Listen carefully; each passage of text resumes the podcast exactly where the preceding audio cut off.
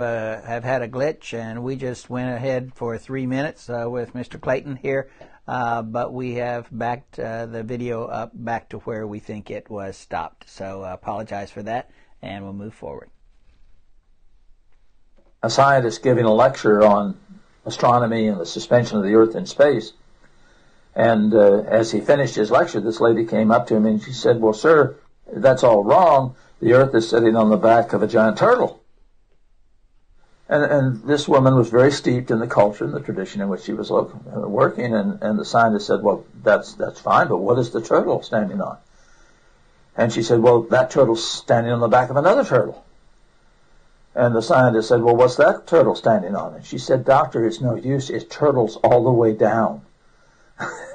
and it's important to understand that when you have a cultural identity, this is what you've been raised, this is what you've been taught, you certainly are going to defend that position. And, and I understand that can be applied to the Bible, it can be applied to whatever somebody believes. My question is the evidence.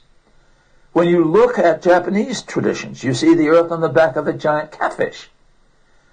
Is that consistent with the culture in which they lived? Of course it is. The catfish was a very fundamental part of their lifestyle. And one of the major troubles in Japan, as we have all learned in recent years, is tsunamis. And a tsunami is easily explainable with this model. If the catfish goes underwater, you're going to have a tsunami. The Greeks had the earth on the shoulders of a guy who's now selling tires for a living. Of course, I'm talking about Atlas. And this was this was a very intelligent culture. And you can say, well, those things are symbolic. I understand that, but they're based upon the understandings of the people of the time. And in the biblical record, you do not see this. Even in poetic passages like Job, you see statements like, He hangeth the earth upon nothing. Nowhere in the biblical record is there an indication of physical support for the earth. In astronomy, there are multiple explanations that are very much the same type of thing. And I want to emphasize something here. Please do not misunderstand.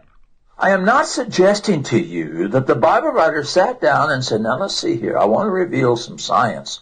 No, no, no, no, no, no. What I'm saying is that when there is a statement that can be tested scientifically in the Bible, it always turns out to be true. Let me take an example to try and get you to see what I'm saying. Let's look for a minute at Luke 17. Now, I'm not going to worry you right now with the theological event that's described here. What I want you to notice is the way it's stated. The passage is talking about a global event. And the writer says in verse 31, in that day. Okay, so this is a daytime event.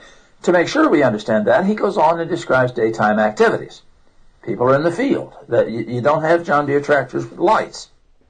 So this is a daytime activity. The event is going to occur in the daytime. All right, that's easy. But then over in verse 34, he tells you the same event is going to occur at nighttime. I tell you at night, and to make sure we understand, there are people in bed. That's a nighttime activity ordinarily, so we have a nighttime activity. And then the very next verse shifts back to daytime activities. What did the origin of this particular account have to understand about daytime and nighttime for these statements to be anything other than self-contradictory idiocy? He had to understand that daytime and nighttime occur at the same time. Now you say, well, Eratosthenes knew that in 900 BC. Well, Eratosthenes knew that. He knew the earth was round, but when he tried to state it, they kicked him out of Athens. This was not common knowledge at the time. In the field of medicine, there are multiple statements that were beyond the time in which they were written, and statements that medically, if you look at them today, would make sense. They would fit when you look at other ancient medical statements, you see things that simply don't fit. The Papyrus Ebers, which was an Egyptian medical journal, had all kinds of things that were highly destructive. Washing your hair in the blood of a black calf would avoid it turning gray. That is something some of us might have had an interest in had we lived at that time. If you had a splinter, you could take the blood of a worm and squeeze it on the splinter and it would make the splinter come out. Writing's very different, very, very dangerous. In the physical sciences, you have all kinds of statements that again are testable. And I just have a partial list here. Things that today we can look at and we can say, yeah, okay, uh, yeah, that's that's right. That's the way that works. I have a, a, an offer for you here. We have an appendix that gives a list of these things, and it's available to you. You can go on our website, and in the correspondence course section, you can go to Appendix A, and you can print that out if you would like, or you can simply study it. Or if you're interested, you can send us a note by email or regular mail, and we'll mail you a copy of this. What it has is a list of statements in the Bible that are scientifically accurate. Now, also in the auxiliary appendix that comes with this, there are comparisons to other documents. Someone who is a Muslim might be able to go through and try to explain to you some of these, what are, I think, pretty clearly obvious scientific mistakes. But I encourage you to look at it, read it for yourself without prejudice, and see what you think. We also have a sheet in this list that goes through the Book of Mormon. And if I might jab my Mormon friends here a little bit, one of the ones that I think is particularly interesting is Second Nephi 13.24, where we're told that baldness is caused by sin. Uh, well, I might have some difficulty with that. On the other hand, you might say, oh, I, I knew that was the problem. The point is, there is a radical difference. And I have just dealt with the physical sciences here, but I think on the social sciences the same thing is involved. Compare the teachings of Jesus about what to do when you've been wronged with the teachings of the Quran, for example. What makes more sense? What is better psychologically? The concept of forgiveness, the concept of returning good for evil. How much does that work in the lives of human beings? You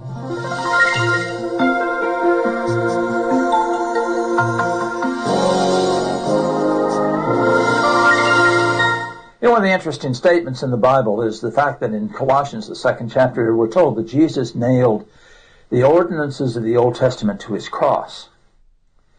When Jesus dealt with the Samaritan woman at the well, and they had this discussion about where should we go to worship? Do we have to go to Jerusalem to worship? Can we worship up here in these mountains? Jesus says the time is coming when men everywhere will worship in spirit and in truth, not in Jerusalem or the mountains. I think most of us are familiar with the Islamic tradition of going to Mecca. I think many of us are familiar with the pilgrimages that have been a part of many denominations and perhaps even the Catholic Church. But in the concept of the New Testament, the relationship between man and God is so radically different than all other religious systems upon the earth.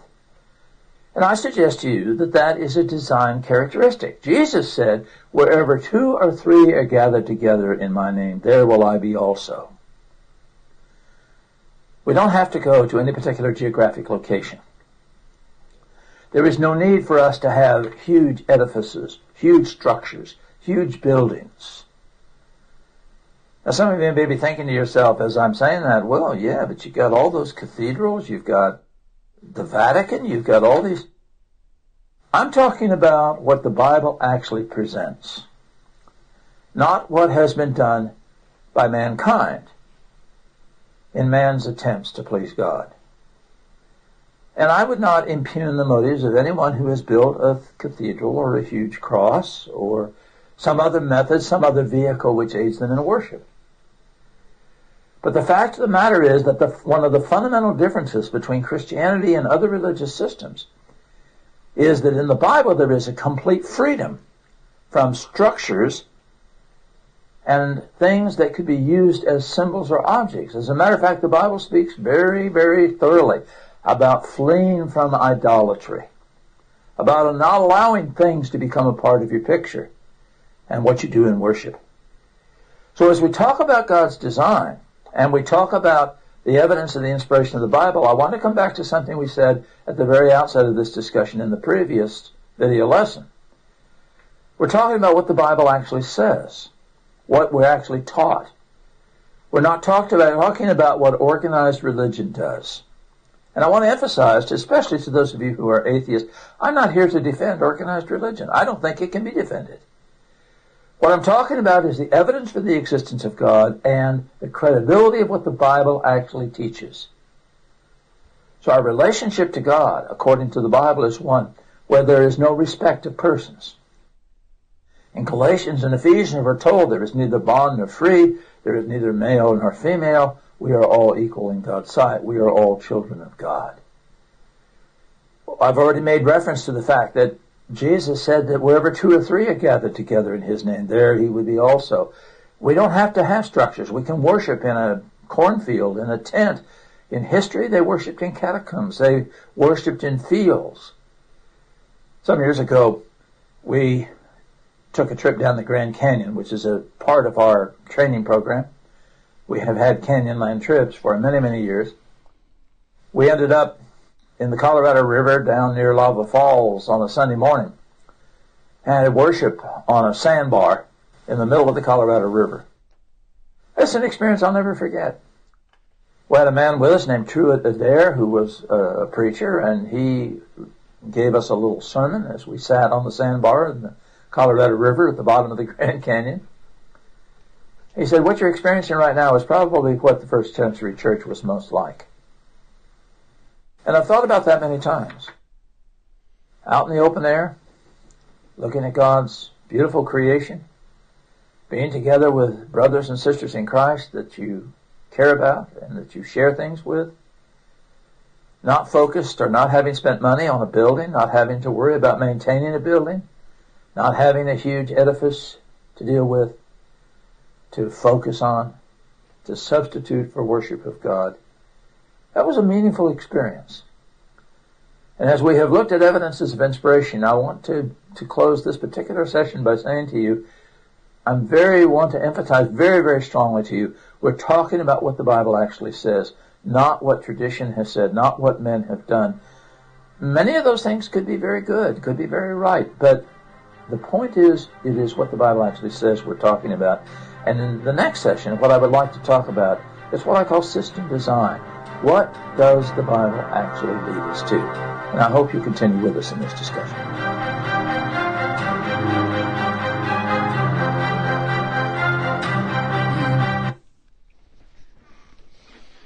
Very, very interesting uh, points there, as uh, he usually uh, presents. And uh, before we get into some of the other things that he talked about, I want to uh, mention something that he just alludes to briefly at the beginning.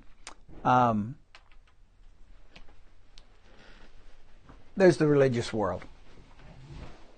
Those people, those cultures, those nations that that believe that uh, having a religion, a belief in something, maybe something higher than themselves, uh, is important and necessary, and that non-belief has has consequences.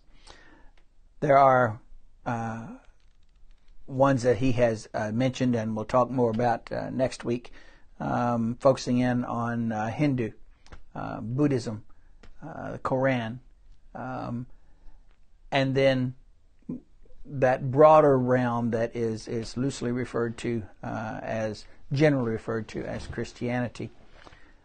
Within Christianity, uh, you have uh, two major breakdowns. Uh, there's Catholicism and Protestantism. We don't need to go talk about how those evolved or emerged, um, but that those are generally uh, noted.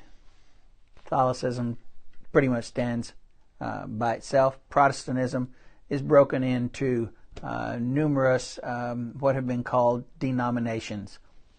They have names that mm, that emphasize maybe some aspect of their teaching or some way to distinguish uh, that particular group from another Protestant group. You have um, the Church of Christ. And even within the Church of Christ, you have some differences of, of opinion going back to those denominations. Like I said, some emphasize the teaching, but there are differences in the way they approach what they, they feel the Bible says. Even within the body, the Church of Christ, uh, we have uh, those who are uh, adopt a, a, an extremely uh, stern approach to uh, interpretation of the scriptures and others that are a little bit more uh, free um, to assign meaning to passages. And even within the body of Christ, those individuals who are extremely tight and, and conservative, as you might say, are called antis. They're labeled because they are anti, they are against a lot of the things that some of the other um, congregations uh, with, within the brotherhood might do. My point in doing in, in saying this is that um, not everybody agrees. It is it is difficult uh, trying to convince someone, and it ought to be straightforward. It ought to be simple. Just read the Bible and do what it says. Even that um, can uh, can cause considerable differences on on things, but reading the Bible, doing what it says, ought ought to be clear. What happens in the world when we start using the Bible as the standard for religion as a whole, as the standard for why we believe in God, why we believe what we believe, and how our version or our interpretation of what the Bible says is sometimes in contrast, many times in contrast to their interpretation of it, or at least something that they might have added um, to the scripture that better uh, accommodates their feeling about what religion um, and worship for God uh, ought to be. So, even within the religious world, there are individuals who label others as intolerant, as unfeeling because we aren't uh, open enough to accept their practices because all roads lead to heaven. Well, only if those roads conform to what the Bible says. Intolerance. And when when uh, John uh, Clayton starts his video there a while ago, he says, uh, I, we don't bring up these differences between Christianity and these other religions to, to uh, simply to point out their error, simply to make them look foolish uh, in some way. We're showing that there is a difference between what the Bible says and how reliable the Bible is compared to what their religion says and the initiators of their religions um, say about religion and pathway to uh, paradise or, or whatever we want to call it. And he makes a very good point. Intolerance is not simply pointing out differences. Intolerance is not um, using one standard against another. Intolerance is is not allowing the other to exist freely. That's intolerance. When you try to prevent others from believing what they want to believe and doing what they want to do in the name of religion, um, that's intolerance. When you try to force your beliefs on others, then you're being intolerant of those people and, and, and their beliefs.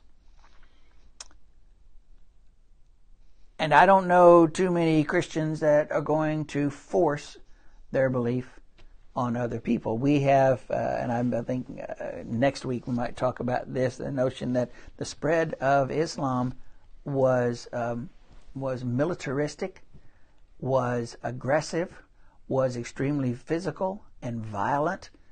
And if you did not convert, you were slain by the sword. Sword was thrown. Uh, held to. They still do that over in the Middle East, those who preach uh, jihad. We've seen the things on TV down by the beach, the Danny Pearls of the world, and, and they still are doing that in order to convince the infidel to convert and to accept their way of life. They are willing to aggressively go after them, and that is the epitome of intolerance. We see intolerance in our society uh, today in in many many ways. Um, we have a group of individuals who might believe one way of a political worldview, call it conservative. The other side, call it loosely liberal. The right, the left, whatever, whatever label you want to, to place there. And one group will have a demonstration. And the other group might counter demonstrate across the street, but they're not preventing that first group from expressing their, their political uh, beliefs and their support for various notions that are going on within the country. On the other hand, that other group, the initial group, might prevent that other group from demonstrating by either physically attacking them, yelling insults, or, or whatever the situation. Both of them should be exhibiting tolerance for the other side. One side does, and the other side doesn't. We see it on college campuses. Um, I was at uh, uni- universities for a number of years, and I read about how uh, about how these things take place. That certain political persuasions are allowed to speak freely on campus, even leaders from another country that say very, very evil things about us. I think the Ayatollah of Iran spoke at uh, Columbia one time, or, or someone like that spoke at some institution like that. I may be misquoting that situation. So the, a, a great intolerance, a great tolerance for world religions, political views that they that they not necessarily agree with, but they think people, you know, we're we're open, we and and we we, we allow people to have forums uh, like this on our on our college campuses. Yet, when a speaker is invited to uh, campus to speak from a different group of students on the campus, that speaker is shouted down, is not allowed to even get words out of their mouth, they are have things thrown at them. Riots occur outside simply because the university is allowing that person with a, an opinion just as legitimate as anyone else's to speak on their campus. Those who are preaching tolerance over here are acting with intolerance over here on the other other side of the other situation. So merely pointing out the differences between what you believe and what I believe is not intolerance. A discussion about that is not intolerance. Evangelism is not it's ev- evangelism is not intolerance. What is important, and it should always come back to this establish that the Word of God is the Word of God, and that can be done effectively. There are tools on the Does God Exist website and all over the place that will allow you to make a very convincing argument that this is indeed the Word of God. And he, he alludes to this and does this in numerous ways, uh, even t- in, in today's lesson. Once you establish that, that it doesn't, as he said a couple of weeks ago, only contain the Word of God, and some other stuff, but it is the Word of God. It is the inspired, God breathed, Spirit breathed will of God for mankind. So, once you establish that, then you can talk about what does it say? What does that mean for us in practice? How can we respond to what it tells us to do? And how can we live our lives in keeping with the principles and the guidelines and the philosophies and the recommendations and the commands of Jesus Christ? Do you want to say anything, follow up on that?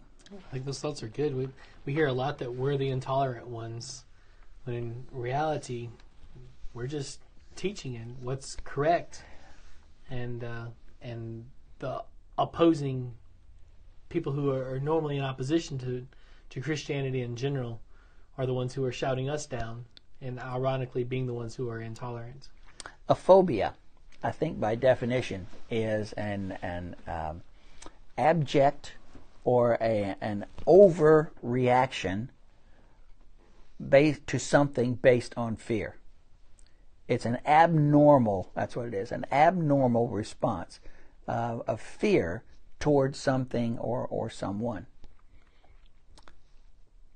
The suffix phobe has been attached to um, Christians and to uh, those who would adopt a more conservative view of um, life and reality and things by sticking phobe on the end of numerous words. Anything that you disagree with, you're that thing phobe. A thing a phobe.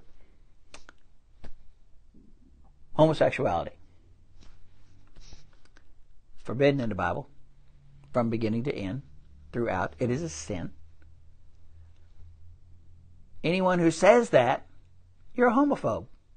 You have an abject fear, an irrational fear of homosexuals. We don't fear them at all. All we're doing is trying to tell you what the Bible says about that. We have um, a growing practice now of allowing people to say that they are the opposite sex because they feel that they are the opposite sex. Transgender is, is the term. If you don't buy that, you have an abject fear of these people. They in some way threaten you, and so you are a transphobe. And it goes on and on and on. That's intolerance. We're just saying there's a difference of opinion, and our opinion is based on what we find in the Bible. We're not phobic. We don't have an irrational, uh, abnormal fear of these people. They have changed the word phobia to mean you hate these people. And we don't hate these people. And the only other point I wanted to make on this was was this, and Chris and I were talking just about uh, about this just before we started here. Martin Luther King um, said a lot of wise things, and one of the things that he he said was, "The day that you don't stand up and speak against something that is not right, this, your soul begins to die. Now, whether or not those are exact words, they convey the, the, the meaning there. I didn't go back and, and look up that meaning. When we are confronted with error, when we are confronted with people telling us this is reality and it's not reality, especially the reality that we find in the Scripture of God, and we fail to stand up against that and say, I don't think that's right. I know that's not right based on what I find here because it says in, and if they'll let you finish, you need to have an answer. This was the last thing I was going to mention. We've got about 10 more minutes. 1 Peter 3:15 and I have you I have cited that passage more than one time in these lessons. 1 Peter 3:15 says, "Sanctify the Lord God in your hearts, always being ready to defend the hope that lies within you." First of all, he's speaking to Christians. Christians have a hope that is deep within them and it's a sincerely, deeply held conviction that there's going to be a payoff at some point. We give up things in this life for that payoff. And that payoff is heaven. This life is not where that payoff is, and it may not be a bed of roses. We're not promised that. But we are promised if we are found faithful, our name is written in the book, and we will have that. If we cannot go to the scriptures and explain Doesn't mean we have to convince them, but at least explain to them why we have that hope, what that hope is, and why we have it. 2 Timothy 2:15 a command. Study. Study to show yourself approved. Rightly dividing or another version says rightly handling the word of truth. A lot of times you'll get into discussions with people and they'll say, mm, that's an interesting concept. I'll go back and talk to my preacher or my minister, or some will call them uh, pastors, and uh, see what they have to say about that. I hope we never say that. I hope I may run something by Chris. I heard an interesting thing the other day. What do you think about that? But by golly, I'm going to have my my version of a response to that even before I go to him. Um, Chris has spent more time studying the Bible in the last uh, 10 to 15 years than I've spent in the last 40 to 50. More than likely. He has dedicated his life to studying the Word of God and preaching. And I have probably fallen short in not devoting my life to studying the Word of God as much as I have. But I'm at a point in my life where I feel fairly confident that on most issues, I can go to the Bible and tell you why I believe what I believe on that and that it's backed up by some sort of scripture. If we have to rely on someone else, our preacher, our minister, our pastor, um, to give us the biblical answer, we haven't studied. We are not capable of defending the hope that lies within us. We are violating those passages. And I got a feeling God's not happy about that. That first passage, I told Chris this earlier. I said, I think you can insert the word by in there and maybe not change the meaning of the passage. Possibly. Sanctify the Lord God in your hearts by always being able and ready to defend the hope that lies within you. Now we can sanctify God in our hearts in other ways. That's at least one of the ways we do that. And it could be, and I haven't gone back and looked at the, the meaning of this passage, that that is what he's saying. This is how you sanctify God in your heart by telling other people what, what you believe and why you believe it and where it's found uh, in God's Word.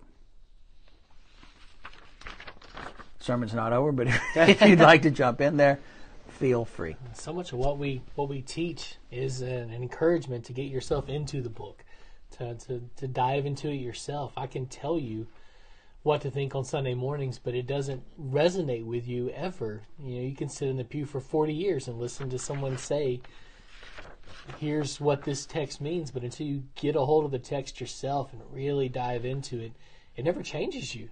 You know, you can hear somebody talk about it, but the transformation happens when you get into the text and you struggle with with the meanings uh, of that stuff. And I'm I'm more than happy. I want to help you walk through uh, those those kinds of scenarios. Um, but I don't want you to rely on just what I say, you know, or any preacher or any guy you find on YouTube or anything like that. You don't you you don't need to rely on an authority. You need to rely on the authority uh, and be able to figure it out for for yourself. And it doesn't mean that you can't get helps. Absolutely. He has a whole library of, of yeah. helps here to help him get to the, the point where he is. It could be that you need to sit down with somebody if you have a particular issue that you're struggling with and don't know where to go uh, to look at it.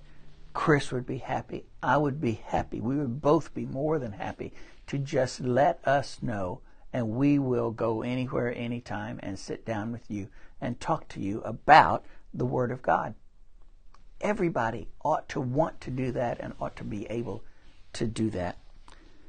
He mentions, uh, Clayton mentions some things about characteristics about the Bible, and we only have a, a, a few more minutes here. And in fact, we may have used up the, our, our, or shutting off probably changed that. Yeah. Okay. Did. All right. Uh, he talked about uh, the Bible with its clarity. He talked about a few weeks ago with that fog index. Very, extremely uh, clear presentation.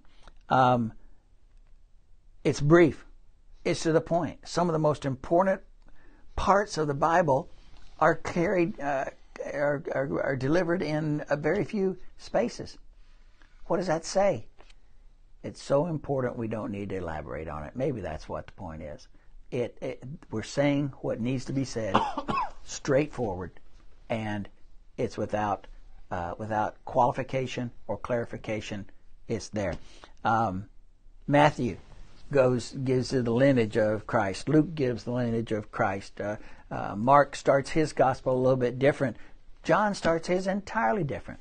In the beginning was the Word, and the Word was with God, and the Word was God. God sent that Word to this earth, and man rejected him.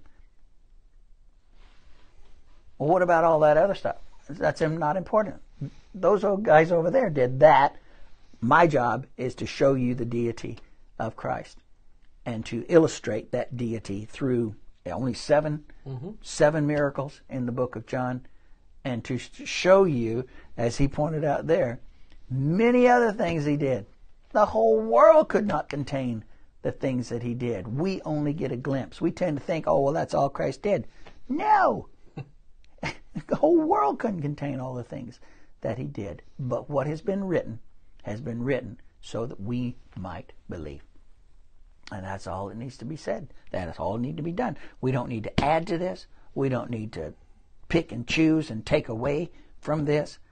This is what God wants us to know about Him and His love for us and what He sent His Son to do. Um, uh, he mentioned this this notion of, of um, wherever two or three are gathered in My name. We don't need large edifices. We don't need buildings or structures. Christianity is a one to one relationship with God and a small group relationship with God as a congregation or as a Bible study group or whatever. The other um, religions make man responsible for trying to reach up to God. There are requirements that man has to do, but look what God has done. God has made it easy for us to believe in him. He's given us his word. He sent his only begotten Son to this earth to suffer and die for our sins. We can go to him in prayer one on one and speak with the God of this universe because Jesus has broken down that barrier for us through the sacrifice on the cross. I don't see that in other religions. Clayton doesn't see that in other religions, and he knows a lot more about them than I do. Um,